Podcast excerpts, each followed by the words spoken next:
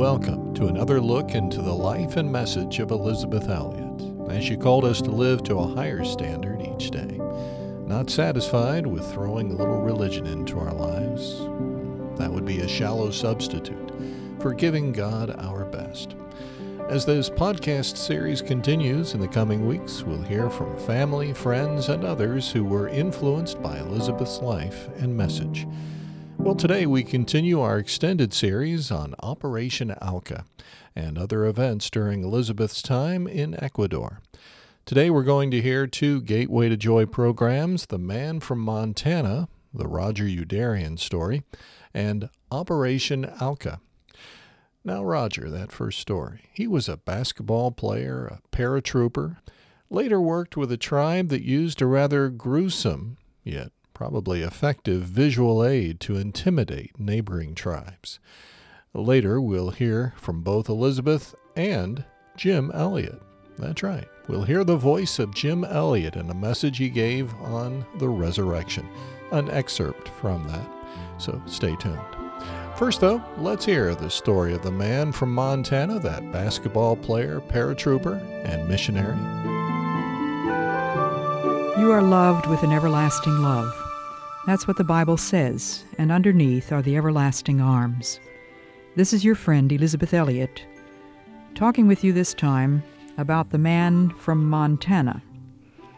I've told you the story of Jim Elliot, Pete Fleming, Ed McCully, and Nate Saint. Now I want to tell you about a man from Montana by the name of Roger Youderian. Roger was working on a station in the eastern jungle of Ecuador called Macuma. The Indians there are well known as the Jivaros, notorious because of their method of shrinking human heads. For, I suppose, thousands of years, they have cut off the heads of their enemies and, through a secret formula, have shrunk those heads to the size of an orange so that the features are still recognizable and the hair is still attached. These make very effective visual aids for their enemies.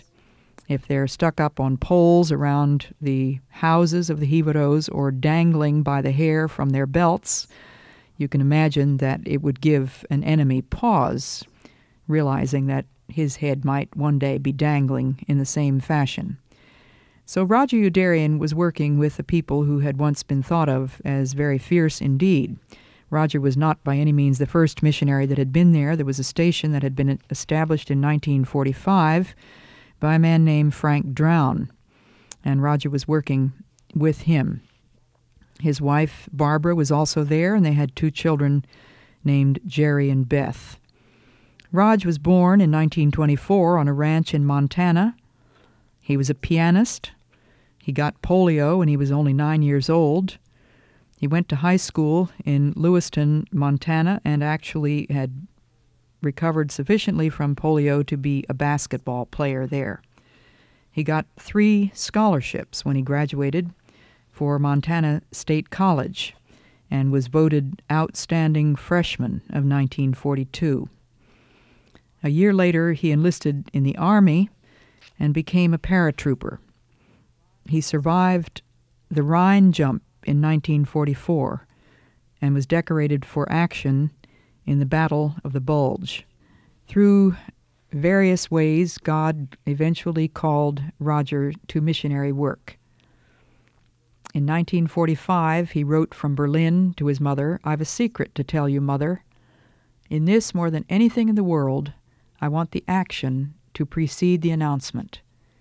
Ever since I accepted Christ as my personal Savior last fall and wanted to follow Him and do the will of the Lord, I've felt the call to either missionary, social, or ministerial work after my release from the service. Can't say now what the calling will be, but I want to be a witness for Him and live following him every second of my life. He went back to Montana in January of 1946 and decided that he was indefinitely to be a missionary, and so he enrolled in the College of Liberal Arts at Northwestern Schools in Minneapolis. And it was there that he met a quiet, fair haired girl who was also studying Christian education with the idea of becoming a missionary. Her name was Barbara Orton from Lansing, Michigan. So Barbara and Roj were working there with the Jivaros on this station called Macuma. And Macuma was one of the stations that the pilot Nate Saint served with his little missionary aviation plane. The Jivaros had the habit of spitting through their second and third finger with a sort of a loud and explosive sound. And when Nate first met the Jivaros, he said all they do is laugh and spit. Another one of their seemingly peculiar customs was a 10 minute greeting. When men would greet each other, it would take them about 10 minutes to say, You've come. Yes, I've come. I see you've come. And you live here. And where are you going? And on and on. I don't know what all they said that took them 10 minutes, but that was their custom. They would wake up early in the morning and drink a certain kind of drink made out of a jungle vine, and then they would make dreadful retching and vomiting noises and actually succeeded in emptying their stomachs. I don't know how they managed to do this by um, at will, but apparently that was a skill that the Jivaro men had perfected, and this was their way of cleansing themselves at the beginning of the day. Their houses were about 30 feet long, made of split palm with thatched roofs and mud floors. There was a men's section at the front. Each child was taught the names of the enemies of his father and was m- made to repeat those names every day and to promise that he would avenge the blood. As Roj was working with the Jivaros, he knew that there was one group, also Jivaro Indians, who were called the Achwaras, and they had never been reached by any missionary. His friend and colleague Frank Drown had made an attempt to reach the Achwaras, and as he was approaching their territory with another missionary, he was met by a child with the message, Turn around at once or be killed. Roj continued to pray for these people and that God would someday enable him to go and reach them. And so the time came when he felt it was God's time for him to move into Wambimi, an old Shell oil station in Achwara territory. The chief man there, I don't I'm not sure that it's proper to call South American Indians chiefs. I don't really think that their tribes are organized in that way. But the man who sort of seemed to be the head honcho was a man named Santiago, who had a serious nose disease related to leprosy.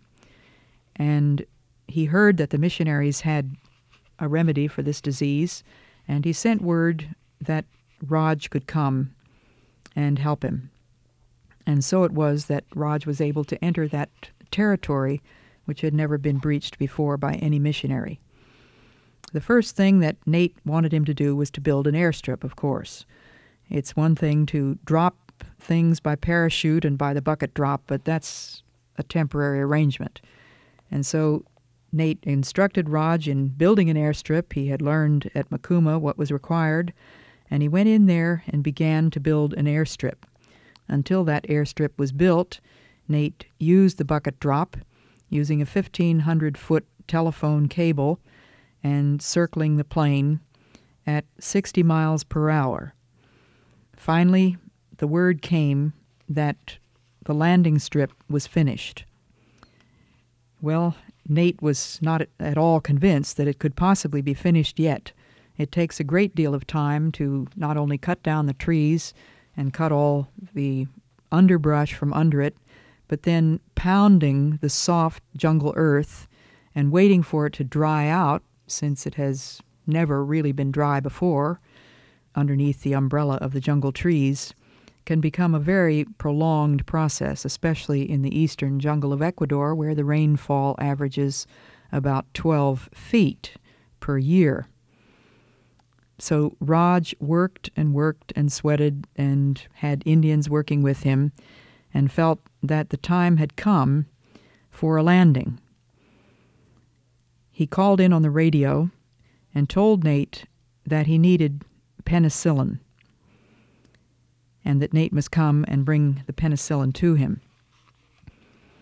Nate wrote a very long account of his flying over, circling around, examining the strip from the air, deciding that could not possibly make a landing, but realizing from Roj's radio messages that this was an emergency, he prayed and eventually was able to land the plane. He gives this description in, in his own words. While I circled back, I shook my head and said to myself audibly, No, it's just no good. It's just impossible. Nevertheless, I figured I owed Roj a better look, so I came by low a time or two, and one time I was about to cut the engine and yell down to Roj and tell him, Sorry, no soap. But I went on by, took another look at it. He had it nicely marked with bandage material. He had 50 yards on the lead end toward the big house marked off, and then he had a line with the word wheels on it. I knew I could touch down from where the wheels sign was. Down at the far end, he had marked off 250 yards. Well, I haven't got time to read you all of Nate's fascinating description of what was involved here, but he landed the plane. Roj came running up and said, Have you got any medicine? Yes, I answered, It's in here, and I tossed him the sack. I had it all bundled up, ready to throw out of the plane. There wasn't any hello, I'm glad to see you, or Dr. Livingstone, I presume, sort of stuff. Roj was haggard. He had a week's beard, a dirty t shirt ripped full of holes. He was really a pitiful sight, emaciated. He was at the bundle, tooth and nail, taking that stuff out. Then he started shouting at the top of his lungs, voice almost breaking, to the Indians down the strip, barking orders. I've never seen Roj behave quite like that. I know that he can snap at people when things are tight, but in this case I didn't know quite what to make of the whole situation. So I grabbed him kind of firmly by the arm and said, Slow down now, Roj. Slow down. We've got time. He looked up out of those eyes and said, We haven't got time. We haven't got time. So I didn't argue with him. He handed me two bottles of penicillin and said, Here, shake these. So I did. He was barking orders at the Indians and I thought to myself, my goodness, how on earth can these people think he's a friend when he talks like that? First thing I knew, everyone and his brother were getting shots. And so the little airplane, run by Nate Saint, saved the lives of the Indians with the help of this intense missionary, Roger Youderian, the man from Montana. Remember that every experience in your life, if offered up to Jesus, can be your gateway to joy. That was The Man from Montana, the Roger Youderian story. One of Elisabeth Elliot's themes in more than a decade of Gateway to Joy programs was the importance of dedication. That's something we saw in the lives of the five missionaries who gave their lives trying to reach the Auca or Waodani people, among them Roger Youderian that you just heard about. Well, let's hear more. This is about a minute long as Elisabeth talks about dedication. And let's look at what John says in 1 John 2 15. Never give your hearts to this world or to any of the things in it. A man cannot love the Father and love the world at the same time. For the whole world system based as it is on men's primitive desires, their greedy ambitions, and the glamour of all that they think splendid, is not derived from the Father at all, but from the world itself. The world, and all its passionate desires, will one day disappear. But the man who is following God's will is part of the permanent and cannot die one of my favorite verses. One of the verses that I gave to the reporters who asked us why in the world five men would go into a savage tribe in Ecuador and get themselves killed. And my answer was the world and all its passionate desires will one day disappear, but the man who is following God's will is part of the permanent.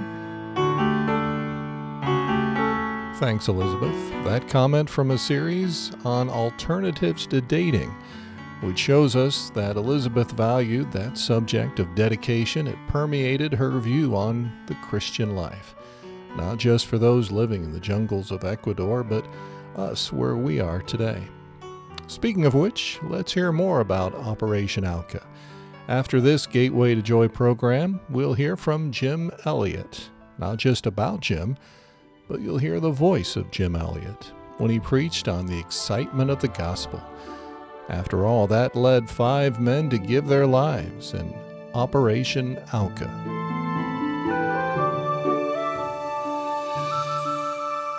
You are loved with an everlasting love. That's what the Bible says. And underneath are the everlasting arms. This is your friend Elisabeth Elliot, talking with you this time about Operation Auca. I've told you the stories of five men Jim Elliot, Pete Fleming, Ed McCully, Roger Youderian, and Nate Saint. These five men were missionaries in eastern Ecuador all of them with plenty of work to do, but all of them concerned about a work which had never been done the taking of the gospel to a people called Aucas, A U C A, people about which very little was known except that they were Stone Age people. They killed strangers. They didn't wear any clothes. For years, people had been fearful of the Aucas, and missionaries had been praying that God would somehow open a door so that the gospel might be taken to them. Their territory covered about 12,000 square miles, so it was assumed that the Aucas were a very large tribe. Gonzalo Pizarro had explored their area in 1541. Jesuits had gone in there in the 1600s, but not very much had been learned about them and no one else had gone in there from the outside, so far as we know, until the 19th century when the demand for rubber sent people into there. In 1874, a Jesuit missionary went down the Curaray River and established a station in what would now be called Auca Territory. It was his main job to protect the Indians from the white men, not the white men from the Indians. Then there was a colonist by the name of Sevilla, Senor Sevilla, a man of this century who lived on the edge of Auca territory. Probably some of the rumors that came out about the Aucas came through Senor Sevilla. He said they were killers. He said they killed to protect their land, sometimes to rob, and at one time he had left word with the Quichua Indians who lived closest to the Auca territory that if they ever found any Auca women, they should capture them and bring them to his hacienda. One day, there were three Auca girls, probably teenage girls, who appeared in Quichua territory, and they were captured and taken to Senor Sevilla's hacienda, and they became slaves there. One day, when Jim Elliot was traveling in the jungle, he visited Senor Sevilla's hacienda, learned that he had three Auca women working there, and he talked to one of those women. Her name was Dayuma. He found that Dayuma spoke Quichua very well by that time. She had been for a number of years on the hacienda, but she did still remember some of her own Auca language. Jim relayed the information of Dayuma's presence to Nate Saint, the pilot, and Nate relayed that to his sister Rachel, who was a missionary in Peru at the time with Wycliffe Bible translators. But it was her prayer that God would send her someday to a tribe that had never been reached by any other missionary. When she heard about the Aucas, she was convinced that that was her tribe, that God was going to send her there. One day in 1953, the entire station on which Jim and Ed and Pete had been working was completely wiped out by a flood. All five of the buildings went down the Amazon River. It was following that flood that Jim and Ed and Pete made a trip down the Bobonaza River trying to decide whether they should change the station from Shandia to another one. It was decided that a station needed to be opened in Puyupungu, where Atanasio, a very powerful Quichua man who had about 15 children and wanted a school, asked that a mission station be opened. This was sufficient to persuade Jim that it was time for him to marry me. We had been engaged at that point for nearly nine months. We had been in love for a good many more years. And so it was a tremendous relief to me when Jim said, I think it's time for us to get married so that we can go down and open up a station in Puyupungu.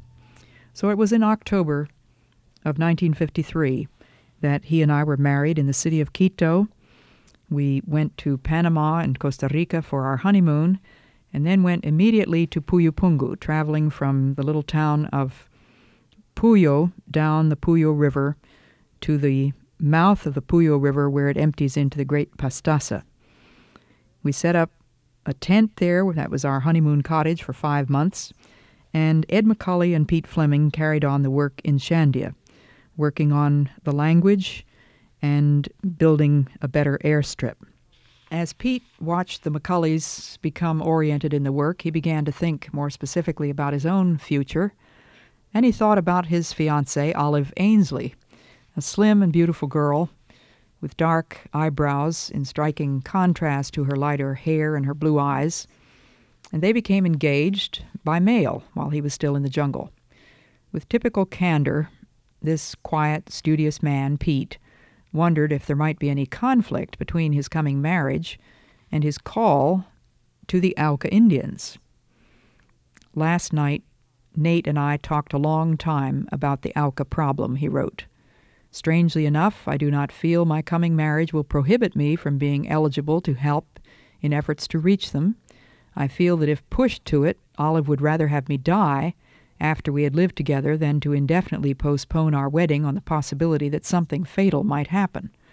Our life has become one, and I do not feel that God will separate us in our discernment of the will of God.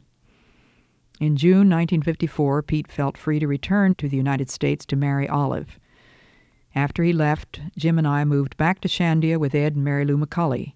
Puyupungu having been established as an outstation, we arranged for future visitation and teaching sessions. Shandia, with a school, medical clinic, and small store, we considered our permanent base of operation. Well, as you can see, Pete was already thinking about being a missionary to the Aucas, as were Jim and Ed, if God should open a door. This was the great prayer. And one day, after the McCullys had moved to another station closer to Auca territory called Arahuno, he and Nate went on a survey trip over what was called Auca territory. This is what Nate wrote about that trip. We followed the Nuxinho east, but flying the north side this time, we were able to scan a six or eight mile swath. About 50 miles east of Ed's place, out over the middle of nowhere, we turned due north toward Coca on the Rio Napo. I'd been eyeing a blemish, barely discernible in the jungle, maybe five miles away. Ed couldn't make it out, but we decided to fly that way for just a couple of minutes, and if we didn't turn up something more concrete, we'd beat it for home. The blemish grew into a well defined pockmark, and then into a good sized clearing covered with well cleaned manioc. This was it. We'd been cruising very slowly, and our fuel consumption was getting low, but we could still hang around for 15 minutes without cutting into the reserve. So we hung around. All told, we must have seen about 15 clearings and a few houses. It was an exciting time, a time we'd waited for. Those clearings were Auca clearings. There was no question about it. You can imagine the excitement that Jim and I felt when Nate flew into our station shortly after and said, We've found the Aucas. We know where they are. How about if we start dropping gifts to them? It was Nate's great dream that the little airplane would be the secret to contacting a primitive tribe, and perhaps by the dropping of gifts, persuade those people that the foreigners were not hostile. He flew again over Auca territory on September 29, 1955, with Pete en route to a place called Villano, and he found Auca houses only 15 minutes flying from Ed McCully's station in Shandia. Was it a coincidence, after so much fruitless searching, that twice in two weeks he would find Auca houses, inhabited Auca houses, There had been a number of occasions earlier when Nate had flown over their territory and found abandoned houses, no smoke coming through the roofs, weeds growing around the yard, no plantations nearby, and no people. This time, there was smoke coming through the roofs, there were plantations, there were people, naked people. There was no question but what they were Aucas. And so Jim made the four hour walk one day from our station in Shandia over to Senor Sevilla's hacienda. He sat down with Dayuma, the Auca girl, and his little notebook and got her to repeat some phrases for him, such as, Come, come, we are your friends. We are not killers. We are not people eaters. We are the white men, your friends. And so he did the best he could to write down what Dayuma told him. And then the next time that he was going to fly with Nate Saint, the idea was that Nate would rig up a loudspeaker and Jim and Ed would take turns shouting these Auca phrases, what they hoped were Auca phrases. And so you can see that threads of the will of God being brought together in the lives of these five men from such different backgrounds Jim from Portland, Oregon, Pete from Seattle, Washington, Ed McCully from Milwaukee, Rod Youderian from Montana, and Nate Saint from Philadelphia. Five men engaged together in something which was a top secret operation called Operation Auca. Remember that every experience, if offered up to Jesus, can be your gateway to joy. That was the Gateway to Joy program known as Operation Auca.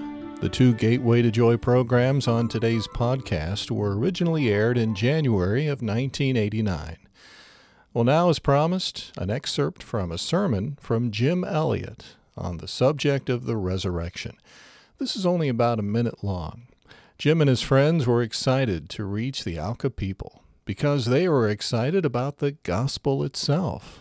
Good to be here to be able to proclaim the message of God from this platform once again. Gone out hundreds of times, and I hope that we haven't gotten over the thrill of its going out because, after all, we're fulfilling a prophecy of Jesus Christ every time we preach the gospel. More than that, we ourselves become directly responsible to God every time it's heard. And I hope that we're like children still, rejoicing in the awe and wonder of the love of God and His power. I hope we haven't gotten over it like so many Christians seem to. For my own part, since I've been away from you, the Lord has been stirring me up as to just what the gospel is that should be preached. Just exactly what twist a man should take when he stands in front of a 20th century audience and speaks to them how much should he tell? What should he say? How far should he go? What should be his approach? How unfortunate. Christians are so dull. We are so unattached to the Scriptures that we fail to see ourselves presented in them.